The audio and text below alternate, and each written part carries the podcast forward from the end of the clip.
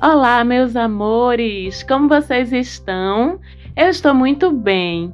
Eu sou Marcela Marques, falando com vocês aqui de Recife para conversarmos sobre astrologia em mais uma edição do Mapa da Maga, para a gente olhar o céu da semana que vai do dia 1 de novembro até o dia 7 dessa segunda-feira, até o próximo domingo. Uma semana que tem um feriado muito importante, muito poderoso, o feriado do dia 2, é o dia de celebrarmos nossa ancestralidade, aqueles que já se foram, é o dia de dirigirmos nossos pensamentos, nosso amor e nossa saudade saudável e gostosa para aqueles que amamos e que já não estão entre a gente. Falando sobre esse feriado do dia 2 de novembro, eu só queria dizer uma coisa para vocês.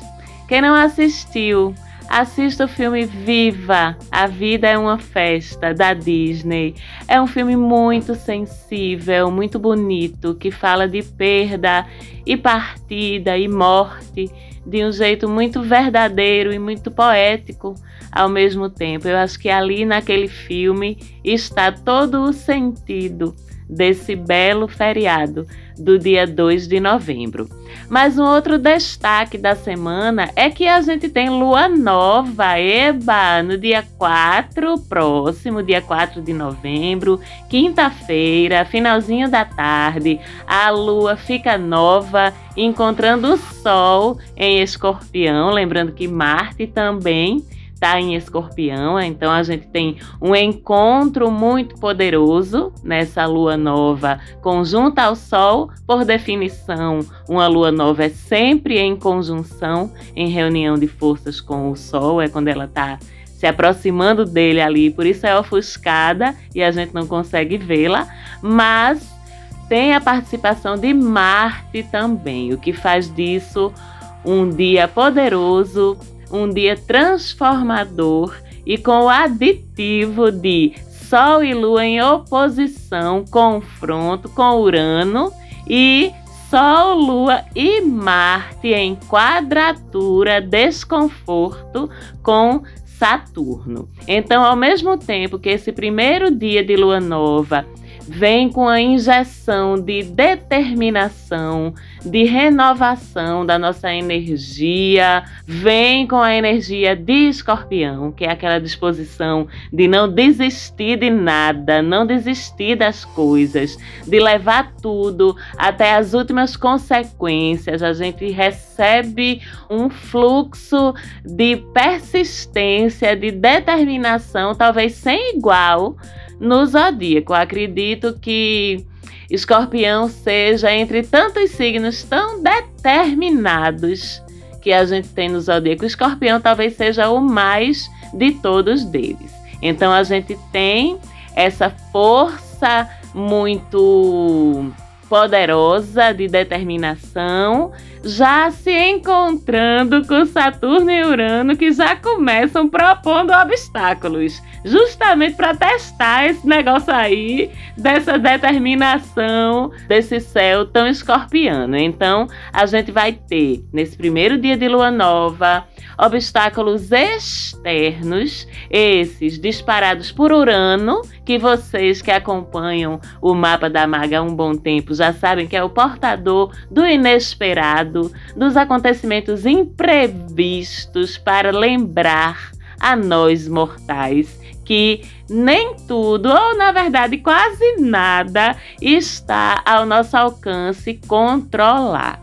E que quanto mais a gente for resistente, quanto mais a gente se recusar a se adaptar, mais a gente sofre as consequências disso, tanto as consequências práticas quanto as subjetivas dessa nossa inflexibilidade. Então, Urano, ele joga as cascas de banana, joga as bolinhas de gude no chão para a gente escorregar, porque ele quer ver como é que a gente vai levantar. Ele quer ver como é que a gente vai dançar aí para não escorregar nessas bolinhas, nessa casca de banana. E se logo no primeiro dia da lua nova, que é aquele momento do ciclo lunar que é o mais adequado para a gente começar algo novo na nossa vida, para a gente dar o start em algum projeto, em alguma mudança, a gente já encontra obstáculos, o Urano já joga bolinha de gude na frente da gente para a gente escorregar.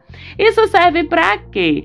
Para colocar em ação justamente a nossa capacidade de persistir e de superar, que é assunto de que signo? Isso mesmo, de Escorpião, que recebe quem?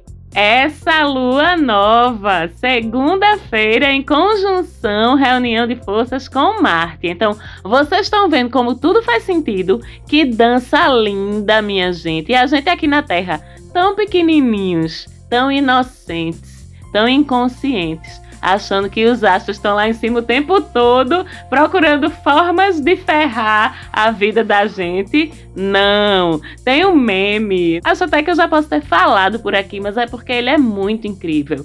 É um meme que é uma historinha em quadrinhos, e é uma pessoa, né, gritando pro céu: universo, por que você está contra mim? E aí o universo responde lá de cima: menino, eu não tô nem aí pra tu.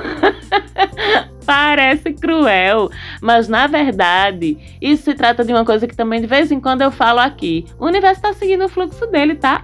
Ele não tá preocupado nem em lhe prejudicar, nem em lhe ajudar. Ele está seguindo o fluxo dele. Lembra que eu falo sempre do trem? O trem tá passando, a burrinha da felicidade tá passando. Ou a gente fica olhando pra casca de banana, pras bolinhas de gude no chão, querendo fazer a gente escorregar, ou a gente entende que os obstáculos estão lá para ser superados. Essa semana eu estava conversando com uma cliente, beijo pra tu, tu sabe quem tu é, e a gente conversando sobre a natureza dos obstáculos na vida da gente.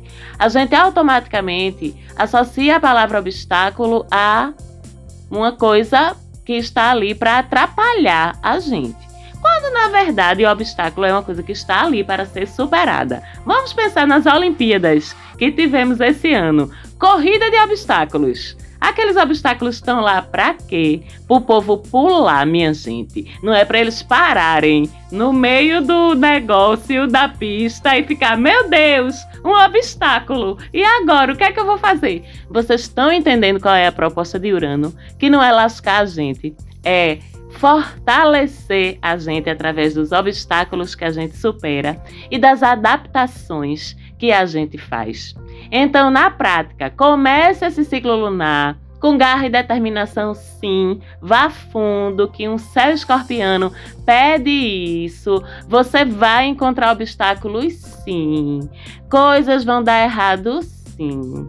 Coisas vão sair do seu controle, sim. Sim, não é Urano, meu regente. Reações inesperadas suas ou das outras pessoas ao seu redor que podem atrapalhar planos ou desandar as coisas podem acontecer, sim, mas estão lá para a gente exercitar resiliência, flexibilidade e adaptação.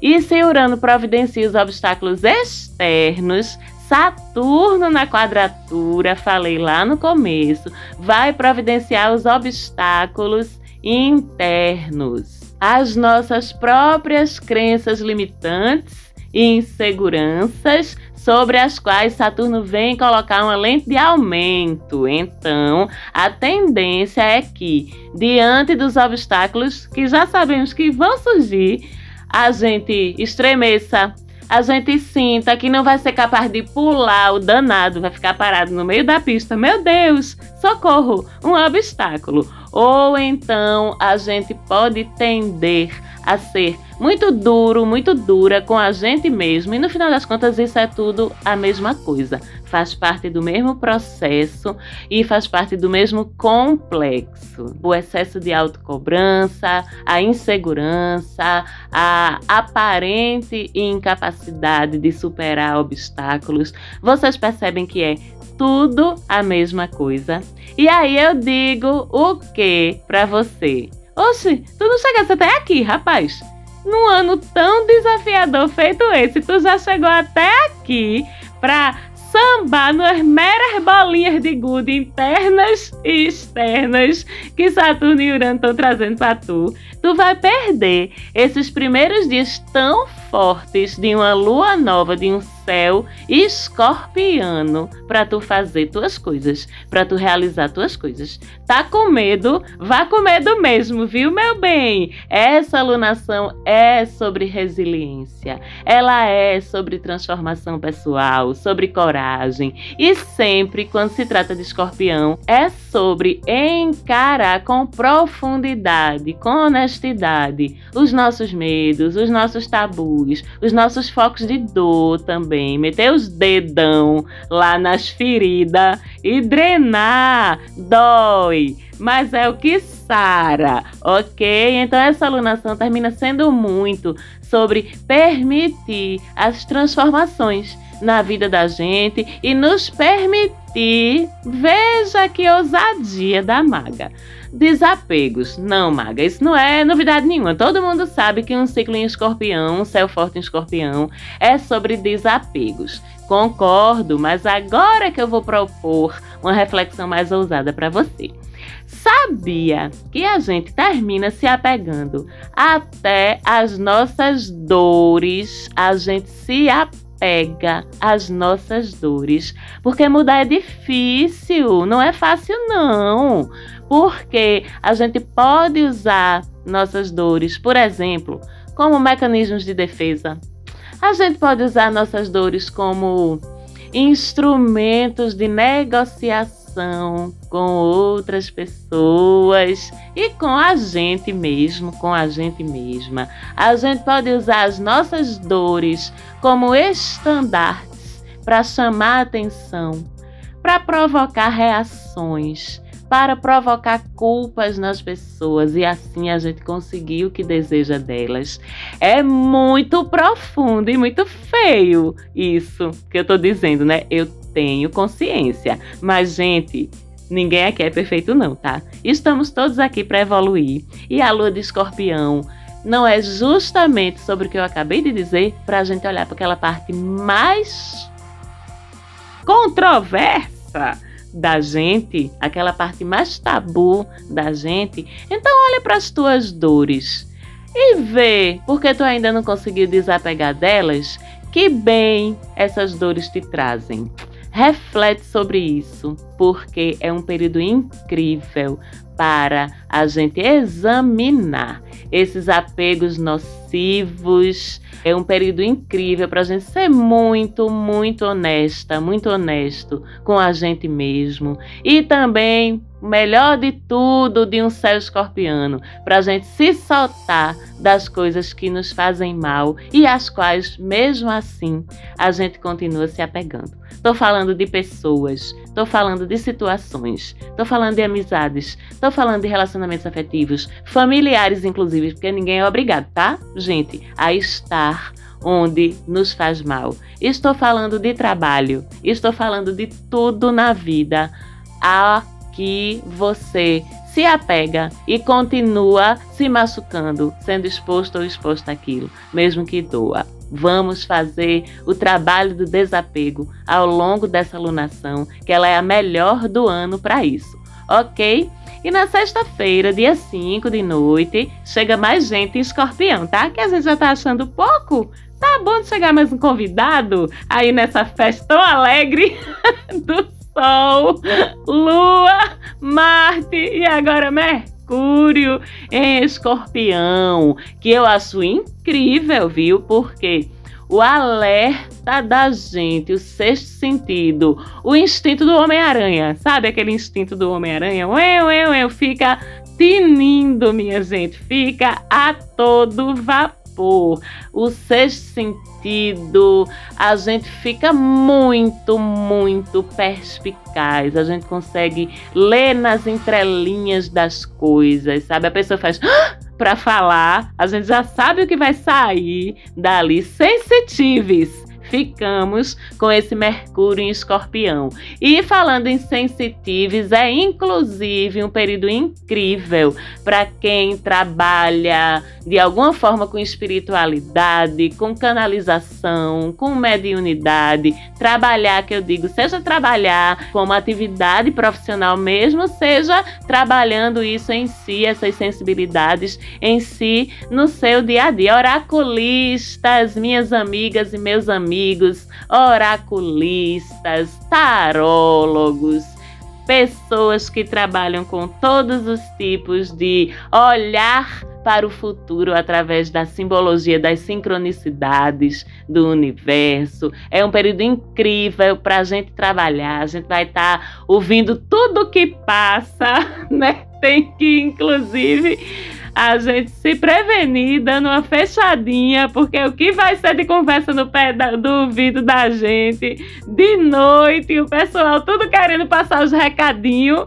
aproveitando essa abertura cognitiva muito sensível de Mercúrio em Escorpião.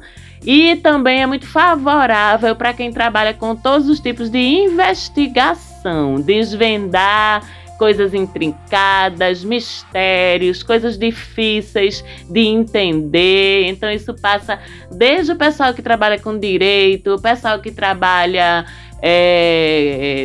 dentro das instâncias que cumprem a lei ou que fazem cumprir a lei, pessoal que trabalha com medicina, com diagnóstico. É um período em que todos vocês e todos nós vamos estar com esse nosso sexto sentido muito apurado, junto com o poder de compreensão de partes e juntar aquelas partes e formar um todo e tirar conclusões inteligentíssimas e profundíssimas a respeito das coisas. É um presente para quem usa dessas prerrogativas no dia a dia, esse Mercúrio em Escorpião. Agora, todos nós, cuidado com a língua, porque essa sinceridade escorpiana, esse dedo na ferida. Quem já discutiu com a pessoa de Escorpião sabe como é. A pessoa diz uma palavra, você fala, argumenta, nananana. A pessoa abre a boca e faz ah.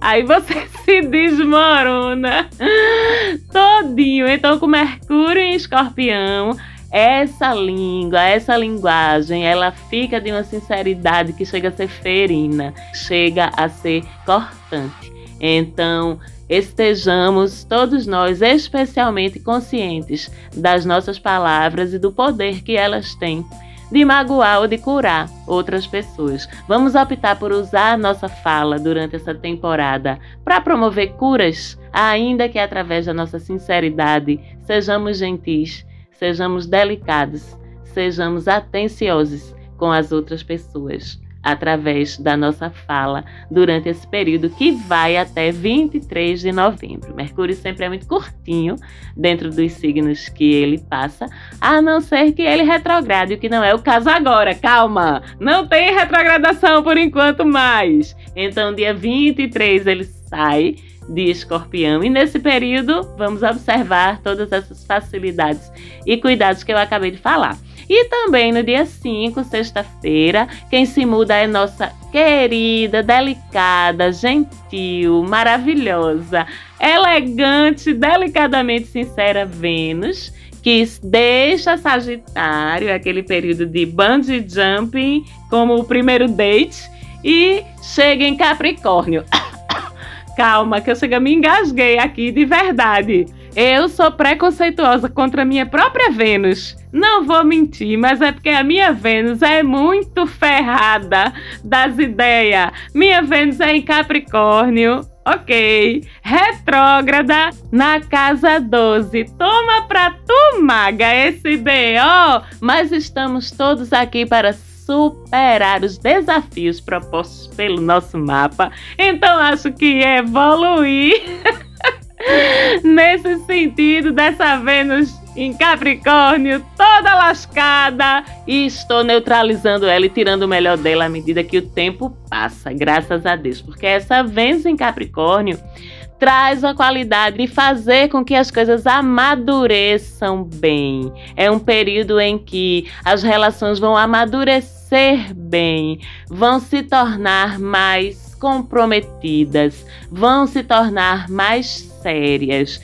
Não podemos esquecer que Capricórnio é um signo de terra, então período de Vênus transitando pelos signos de terra é um período de muita sensualidade, do prazer pelo toque, pela parte mais, eu quero dizer simples, mas quando a gente fala de desejo, nada é simples. Quando a gente fala de amor, de atração física, nada é simples, mas digamos menos complicado, porque é o tato, é o cheiro, é a visão, é a textura, sabe? Não precisa de muita coisa. Isso eu acho muito incrível, essa pureza da sensualidade dos signos de terra. Então Vênus vai dar essa ativada aí quando entrar em Capricórnio. Lembrando que ao mesmo tempo em que é um período que as coisas tendem a ficar mais sérias, a gente também tende a ficar um pouquinho mais reservado. A gente não está tão confiante,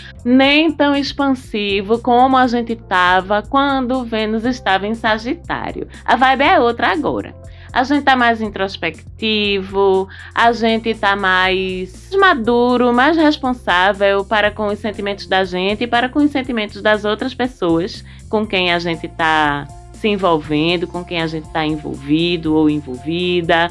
E por isso mesmo, eu gosto muito de dizer que o território dos sentimentos é amedrontador para uma Vênus em Capricórnio, porque Capricórnio é o oposto de sentimento. Desculpa, tá? Lógico que eu não tô dizendo que vocês não têm sentimentos. A aquariana falando dos capricornianos. Socorro, não é isso que eu tô dizendo, mas é um universo desconfortável, porque é algo que sai do controle de vocês e da gente, aquarianos, também. Então, como é a maneira de a gente lidar com algo que a gente não consegue controlar, quando o controle é muito importante pra gente? A gente se preservando, né? A gente se contendo. E esse é o modus operandi de um céu de Vênus em Capricórnio. No que a gente se comprometer, a gente vai estar muito comprometido, a gente vai estar visando o longo prazo, a gente vai estar fazendo planos. Mas antes disso, a gente precisa ter muita certeza do chão que a gente está pisando. E vocês sabem que Vênus também é sobre grana, então é um período massa para valorar bem suas competências, saber cobrar por elas, pensar em longo prazo, em termos de dinheiro, pensar em investimentos conservadores. Vênus em Capricórnio recompensa a gente quando a gente pensa responsavelmente e a longo prazo no nosso dinheiro, o que a gente vai fazer com ele, como a gente vai investi-lo, ok? E ela vai passar um bom tempo em Capricórnio, viu? Porque em dezembro vai retrogradar, mas vamos falar disso quando chegar lá. Então até isso é interessante, né? Que no signo de Capricórnio, que é regido por Saturno e que Vênus vai estar tratando de assuntos tão importantes, delicados na vida da gente, que é a nossa vida afetiva e a nossa vida financeira, ela se demore um pouquinho mais, ela entenda o ritmo capricorniano, que é diferente, e se prolongue um pouquinho mais por lá.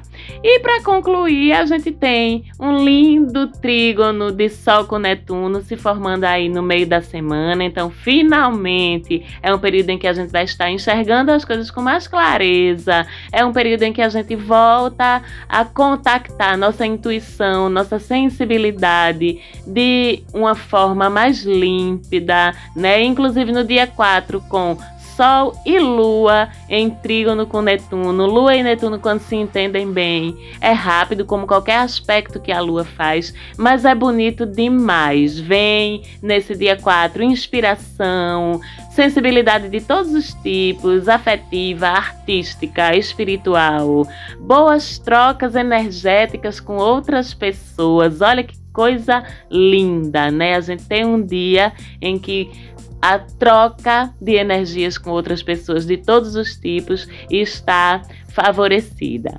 Com consciências encarnadas ou desencarnadas, vamos estar trocando de uma forma muito fácil e muito bonita. Nesse dia 4, particularmente, mas o trígono entre Sol e Netuno, ele perdura ainda e se estende até semana que vem, onde a gente ainda continua, de certa forma, se aproveitando dessa facilidade, dessa clareza. O próximo domingo também, dia 7 de novembro, é um dia lindo, a Lua fazendo sextil, que abre janelinhas de oportunidades aí pra gente aproveitar, com Mercúrio, com Marte, com Júpiter e conjunta a Vênus. Vênus e Marte em sextil, oportunidade. Então é um dia fluido, é um dia convidativo pra gente circular, pra gente se divertir, pra gente estar com pessoas que a gente ama ou gosta, ou junto às quais se sente bem, pra gente gastar energia. Um dia massa para planejar um passeio bem interessante o próximo domingo, tendo e preservando apenas aqueles cuidados a respeito da oposição entre Sol e Urano, que ainda permanece, mas estamos conscientes, estamos puros, estamos atentos e saberemos a melhor forma de contornar os obstáculos. Lembrando que eles estão lá para isso, para serem pulados, contornados, resolvidos de alguma forma. Então, mais uma vez, muito grata pelo carinho de vocês. Se você ainda não segue a gente lá no Instagram, chega lá, @Mapa da Maga. Um beijo para todo mundo, um beijo para minha produtora, Falante Áudio. Semana que vem a gente conversa por aqui de novo. Até lá!